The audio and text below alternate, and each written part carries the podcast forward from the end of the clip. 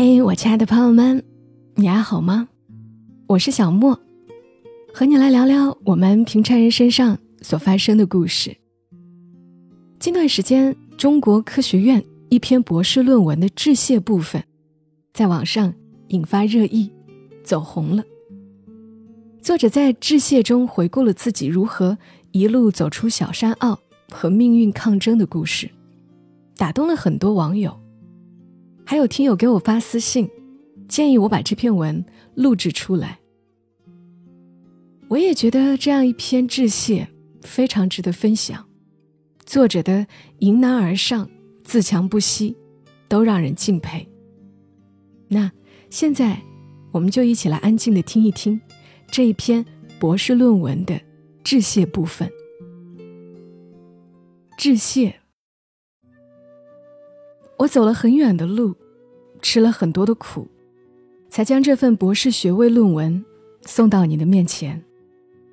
二十二载求学路，一路风雨泥泞，许多不容易。如梦一场，仿佛昨天一家人才团聚过。我出生在一个小山坳里，母亲在我十二岁时离家，父亲在家的日子不多。疾病在我病得不能自己去医院的时候，也仅是留下勉强够治病的钱后，又走了。我十七岁时，父亲因交通事故离世后，我哭得稀里糊涂，因为再得重病时，没有谁来管我了。童年和我住在一起的婆婆病故，真的无能为力，她照顾我十七年。下葬时，却仅是一副薄薄的棺材。另一个家庭成员是老狗小花，为父亲和婆婆守过坟，后因我进城上高中而命不知何时何处所终。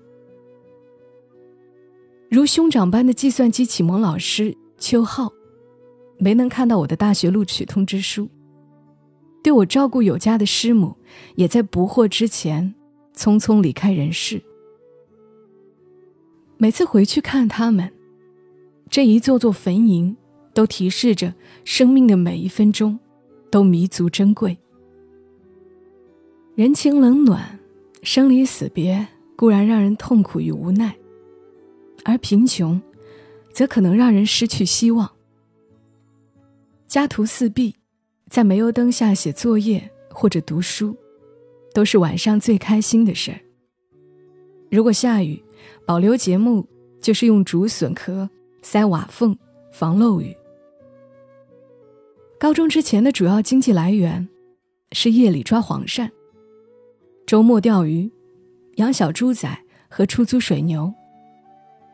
那些年里，方圆十公里的水田和小河，都被我用脚。测量过无数次，被狗和蛇追，半夜落水，因蓄电瓶进水而摸黑逃回家中。学费没交，黄鳝却被父亲偷卖了，然后买了肉和酒，都是难以避免的事。人后的苦，尚且还能克服，人前的尊严，却无比脆弱。上课的时候，因拖欠学费，而经常被老师叫出教室约谈。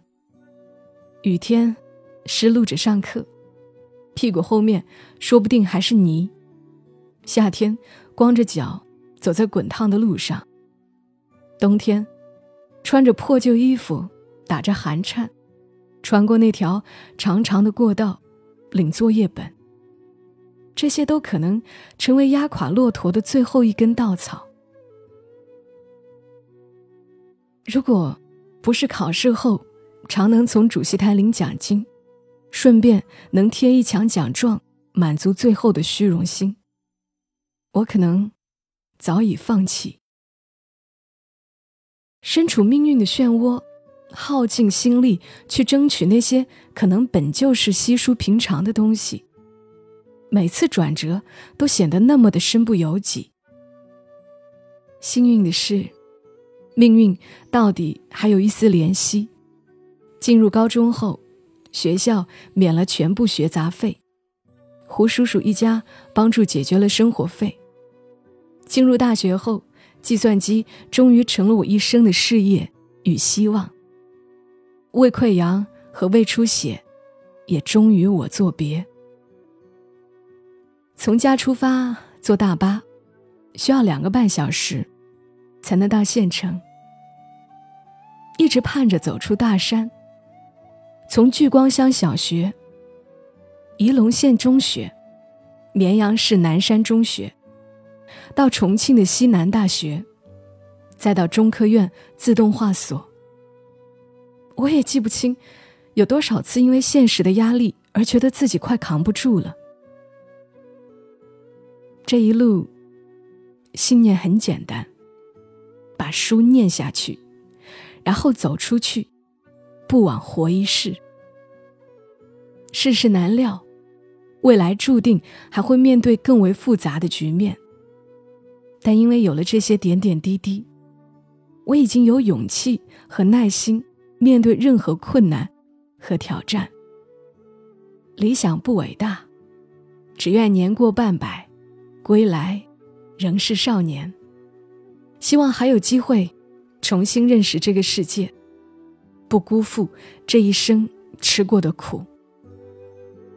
最后，如果还能做出点儿让别人生活更美好的事，那这辈子就赚了。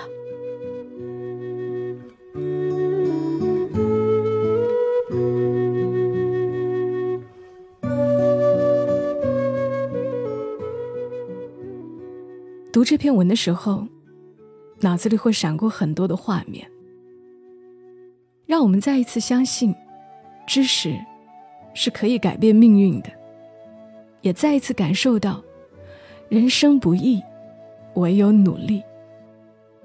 我最喜欢的是这篇致谢里的一句话：“如果还能做出点让别人生活更美好的事，那这辈子就赚了。”一个受过这么多苦的人，依旧内心明亮，依旧希望能够去点亮别人的生活，是让人感动的。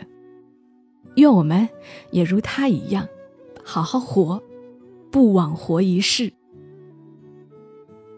好了，谢谢你们听到我，我是小莫，今天就陪伴大家到这儿，祝你今晚好梦。